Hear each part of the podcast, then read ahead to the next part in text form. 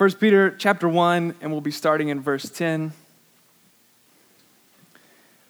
Concerning this salvation, the prophets who prophesied about the grace that was to be yours searched and inquired carefully, inquiring what person or time the Spirit of Christ in them was indicating when he predicted the sufferings of Christ and the subsequent glories. It was revealed to them that they were serving not themselves, but you, in the things that have now been announced to you through those who preach the good news to you by the Holy Spirit sent from heaven, things into which angels long to look. Let's pray.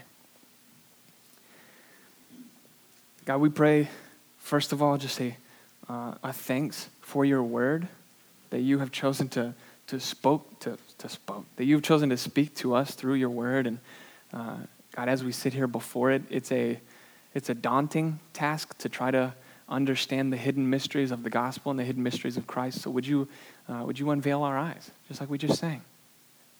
Would you make the text make sense to our heart and our minds this morning to help us look more like Jesus as we walk out the doors? Everything that, that we read in here that we, uh, that we are not, God, would you make us into that? And in all of it, God, we give you the praise and the glory and the honor. And it's in Jesus' name we pray. Amen. So, just to recap where we are so far, uh, starting in verse 1, it talks about uh, the elect exiles, which were just the believers who were obtaining the outcome of their faith, the salvation of their souls, uh, and they're being sanctified, if you will, through their suffering. Because the story is that they're in some real suffering. The emperor of Rome at the time, he's like, he started a fire essentially um, by one of his actions, by one of his directions, and it burned this huge chunk of Rome, and he didn't want to take responsibility for it, so he said, you know what, I'm just going to blame all the Christians. So the Christians, as they go around to town, as they go around to, is that better? I keep popping. Okay. Let me just edit that out of the audio, I think. Start where I was. Burning Rome. Uh, so the Christians, they're, they're, when they go around to different parts of Rome, uh, they're being persecuted. Like they can't go to the store and buy some stuff. They're the people that are the Roman emperor, uh, the Roman officials. They're like, no, you can't do that. They're just being persecuted simply for what they believe, and they did nothing wrong. So the Christians, they're like, man, they, I want to leave. I want to get out of here. I want to run. But Peter, he writes this letter to the church, to the Christians who are being persecuted, and he says, no, stand firm. Like you are suffering. The suffering that you're in is God's work to make you look more like Jesus. The fiery trial is sanctifying you. Stand firm, knowing that you have the Spirit in you. If you have been reborn, you have a living hope now. Stand firm in joy while being grieved. How? And then he, this is what we talked through two weeks ago. Love Jesus, trust in Jesus, and rejoice with joy in the work that Jesus accomplished on your behalf. And then today, in these verses, God, through Peter, is, is encouraging us to look at salvation as greater than anything else in the world. When Peter writes these words, he's focusing our attention to the thing that should matter more to us than anything else in the world. If salvation is what God says it is, then it, you and I can face anything in this fallen world that comes to us. If salvation is what God says it is, we're to value salvation. We're to treasure this grace. We're to love the good news of the gospel so much that everything else stays in its proper place. When trials come, it's like, yeah, that's all right. I've got a firm foundation. I can stand firm. When good things come, it doesn't distract away from the better thing. From verses 10 through 12, we're going to see five truths about our salvation that are going to help us cherish our salvation properly and the first is that prophets searched for it, men and women announce it, the Holy Spirit brings it, angels long to see it, and Jesus suffered for it. Prophets searched for it, men and women announce it, the Holy Spirit brings it, angels long to see it, and Jesus suffered for it. My hope and prayer is that when we see these five truths together, that we would cherish our salvation that is found in Jesus more than anything else in the world, over suffering, over happiness, over food, over sadness, over everything. My hope is that our salvation in Jesus would shine so bright by God's word that any temptation to sin is dull in comparison. My hope is that we would come back to this passage to remember. My hope is that if you have never seen this salvation before, that God would show you by his word the worth that it could have to you. So let's take a look at the first one prophets search for it. The first thing that Peter says to highlight the value of our salvation begins in verse 10. Concerning this salvation, so here, really quick, is just where we see this is what we're going to be talking about this salvation.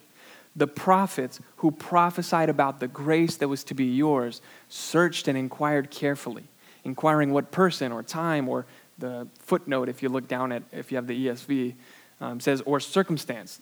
What person or time or circumstance the Spirit of Christ in them was indicating when he predicted the sufferings of Christ and the subsequent glories. What is a prophet? A prophet, he was just an Old Testament person. Uh, it didn't have to be a man, so I didn't mean to say he. He or she uh, who was inspired to proclaim or reveal God's will or purpose through an utterance of divinely inspired revelation. So a prophet was one who would foretell future events, but then he would also he would just exhort and reprove and then even threaten some individuals or nations as the ambassador of God and the interpreter of his will to men. So think about Jonah. He was a prophet. He had a purpose from God to go and tell the Ninevites this message from God that they needed to turn from their sins or that God was just going to destroy the whole city. He runs away because he doesn't want to do it. He's like, no, they're a wicked nation. So he runs away. He gets swallowed by a fish, if you've heard the story. Um, but he finally does get to go to Nineveh. And here's what he says Yet 40 days, and Nineveh shall be overthrown. That's it. That's his whole sermon. He didn't have a story. He didn't have three points to go follow. Like, uh, Yet 40 days, and Nineveh shall be overthrown. And people turn. Like, that was the craziest thing. I don't know how they got that out of what he said, um, but it was just so encouraging for me to, like, realize that, like, all right, on my bad sermons, I bet God still does his work. Um, seven words, all it took him. But prophets, they were men and women who spoke for God. They would come to people and say, This is what God is saying, this is what God has said. Another prophet, his name was Isaiah, he wrote what God said for him to say. And uh, our verse references in verse 10 actually take us to Isaiah 52 and 53 that say, Behold, my servant shall act wisely.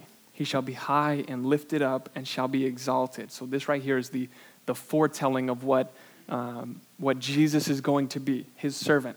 As many were astonished at you, his appearance was so marred, beyond human semblance, and his form beyond that of children of mankind, so shall he sprinkle many nations. He was despised and rejected by men, a man of sorrows and acquainted with grief. And as one from whom men hide their faces, he was despised, and we esteemed him not. Surely he has borne our griefs and carried our sorrows, yet we esteemed him stricken smitten by God, and afflicted. He was pierced for our transgressions, he was crushed for our iniquities. Upon him was the chastisement that brought us peace, and with his wounds we are healed. So Isaiah is just foretelling what's, what's going to eventually happen to Jesus, what's going to follow his suffering. So, just real quick, put yourself in the prophets of the Old Testament shoes. If you're thinking about this, like you know from what the other prophets have told and, and what, you, what God is telling you, you know that there's going to be a Messiah that's going to come. But now, the word is he's going to have to suffer. Why does Christ have to suffer? I mean, the Savior of the world, the Messiah, the, uh, the one, Abraham's lineage, like we're going to follow that and we're going to find this Savior. He's going to suffer? Why is he going to suffer and die? How can he die? Like, if, if he's going to be God's uh, offspring, like, isn't he going to be holy? How is he going to die? Like, do you see why the prophets had to search and inquire carefully? It's like, that doesn't make sense. I want to figure out why. But not only that, they want to know who gets the subsequent glories and what those glories are. Because the, there's a sufferings of Christ and then there's a glories. And uh, this is what it says in Jeremiah For this is the covenant that I will make with the house of Israel after those days, declares the Lord. I will put my laws into their minds and write them on their hearts. So God doesn't bring his word to us by stone tablets any longer, but he gives us his word on our hearts, in our minds. And I will be their God, and they shall be my people, and they shall not teach each one his neighbor and each one his brother, saying, Know the Lord, for they shall all know me, from the least of them to the greatest. There is a personal relationship with the Father for all people. Not just the priestly hierarchy who could enter the Holy of Holies and who he had a relationship with God, and then he kind of told everybody else about it. God now dwells in us. For I will be merciful toward their iniquities, and I will remember their sins no more.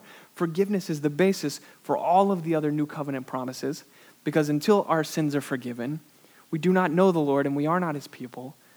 We cannot draw near to him, and we will not be able to understand his word that's in our minds and in our hearts until our sins are forgiven. But in this new covenant, it is.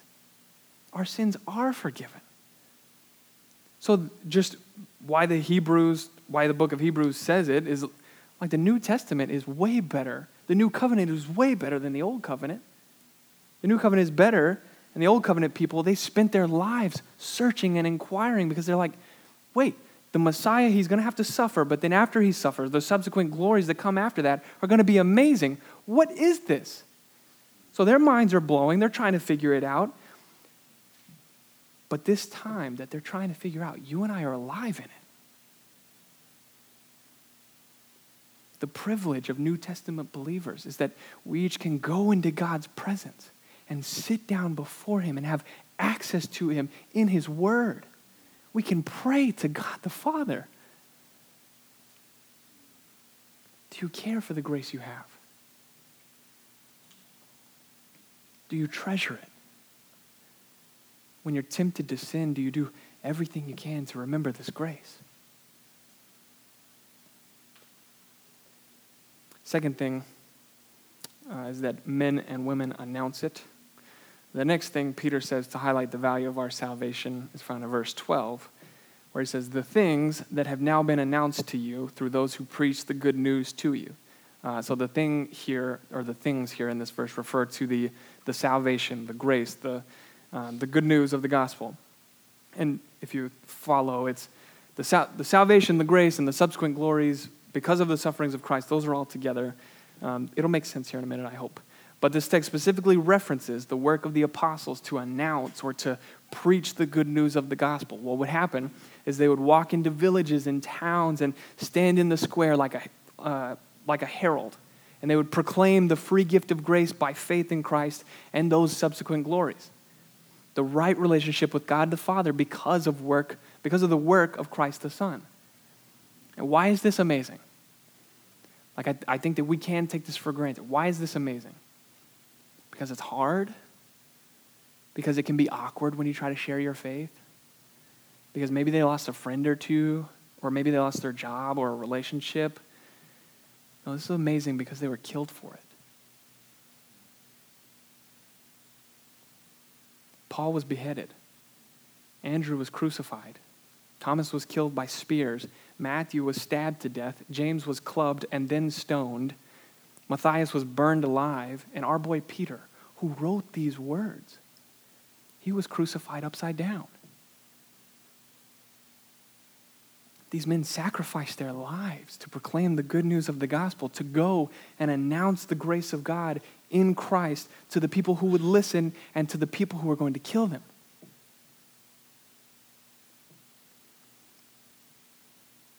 Do you have this kind of bravery? Do you live your life in such a way that helps you to have these kind of conversations with people? Do you share boldly? Because I think if we saw the good news of the gospel for what it was, it would have to overflow. I don't think these men wanted to die, but they said, This is far better this news is far better. I'm going to sit right here with this, even if I die. And they did. Point three the Holy Spirit brings it.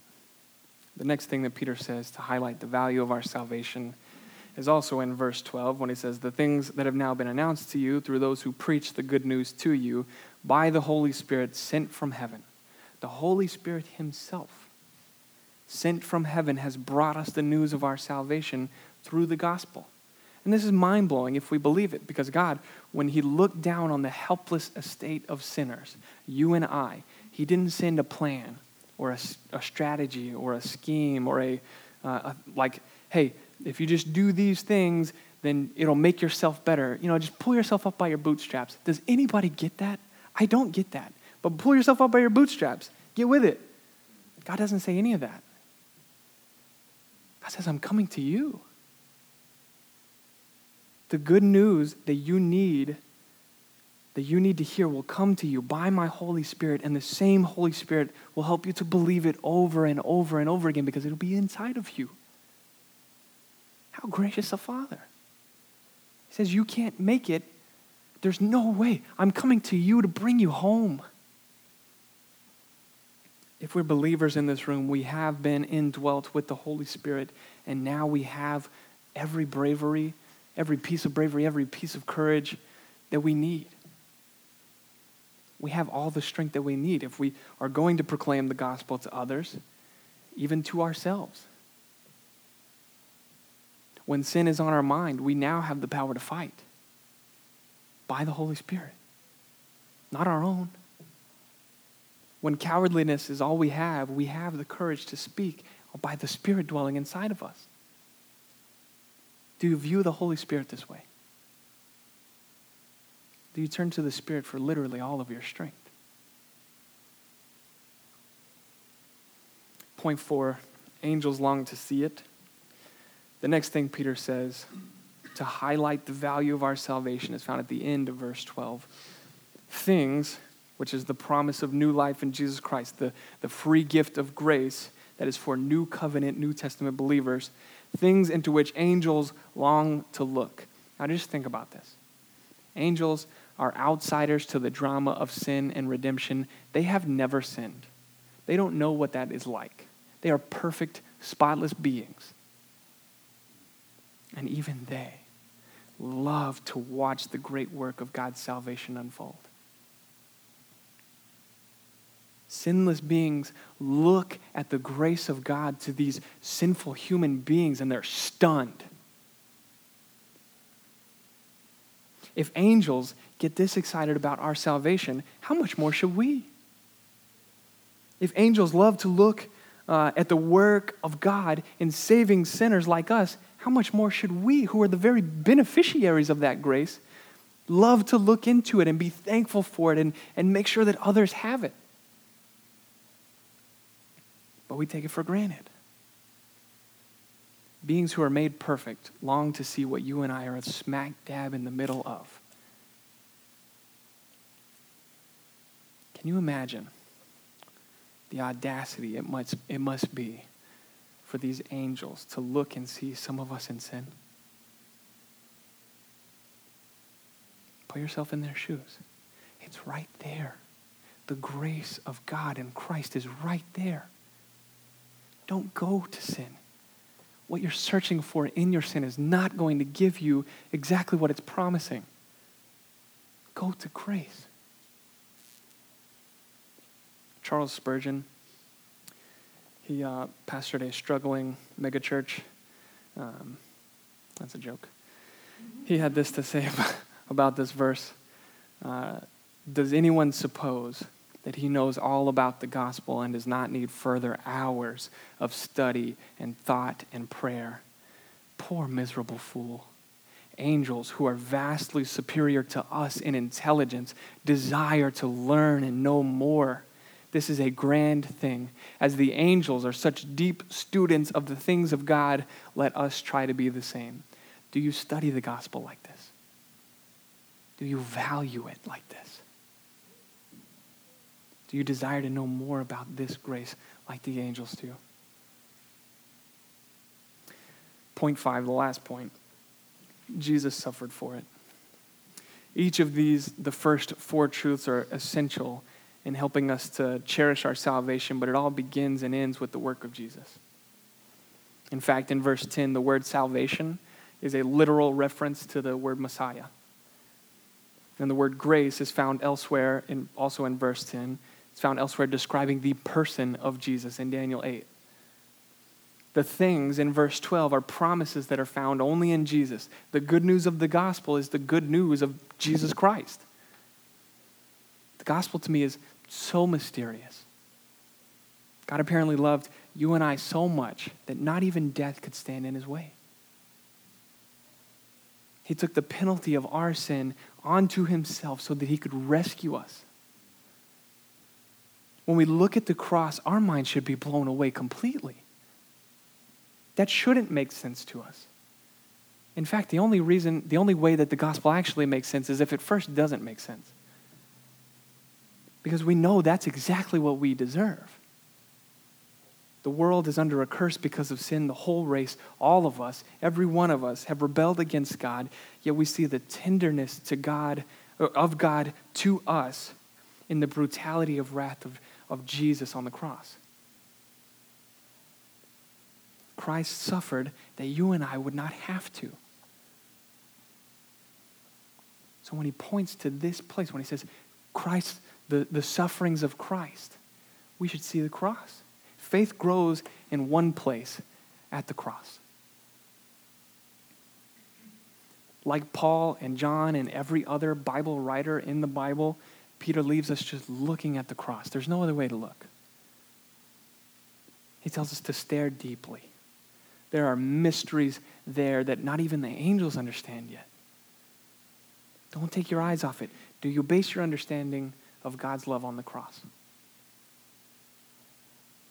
Do you base your understanding of God's love in everything that He did for you on the cross?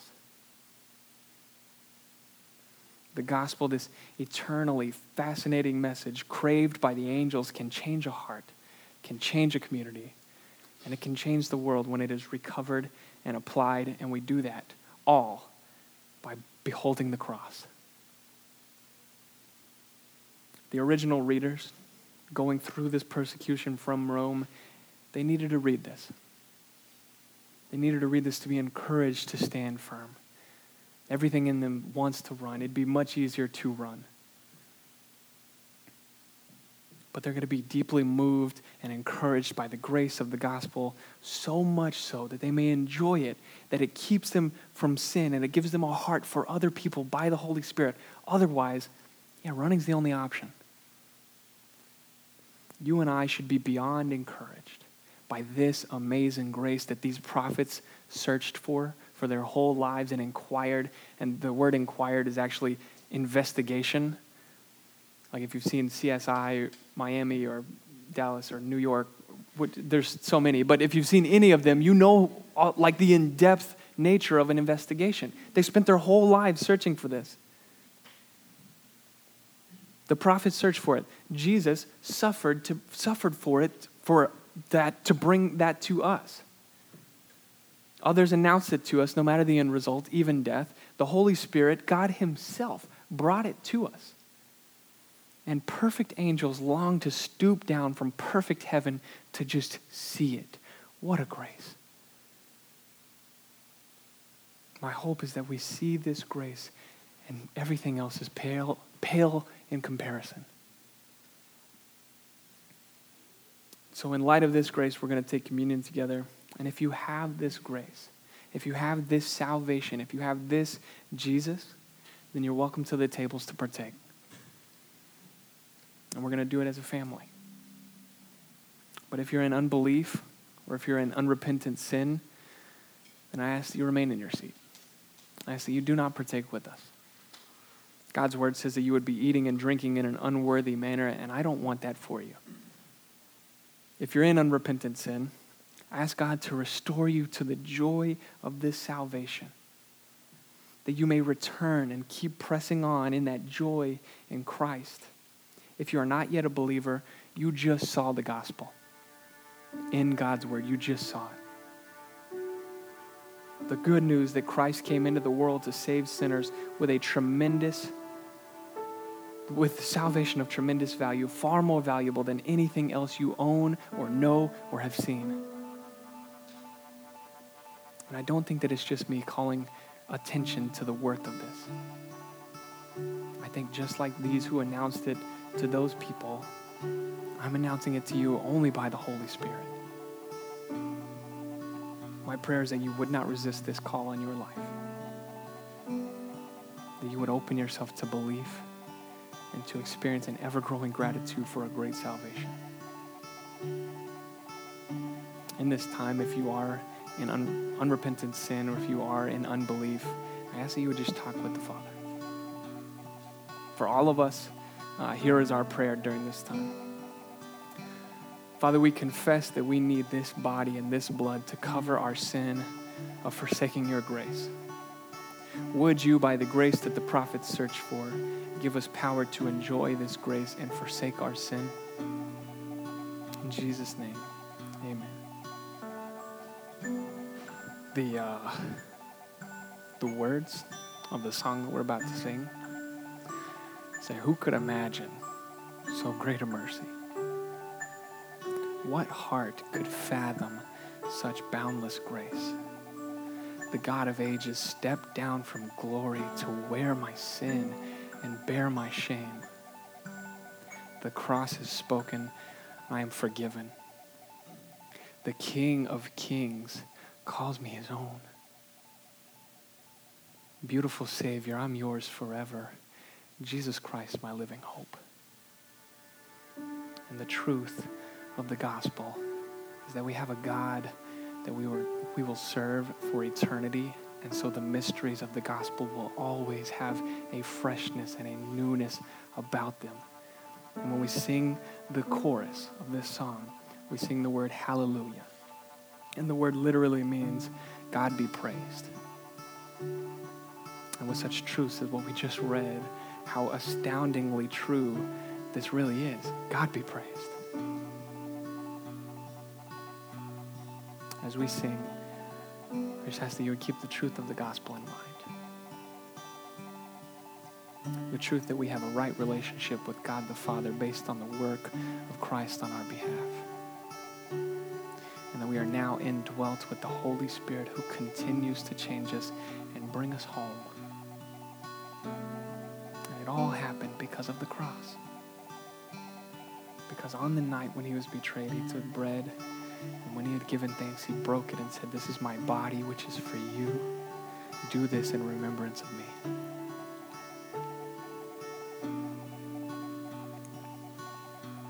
In the same way, also, took the cup after supper, saying, This cup is the new covenant in my blood, the better covenant. Do this as often as you drink it in remembrance of me. Let's pray.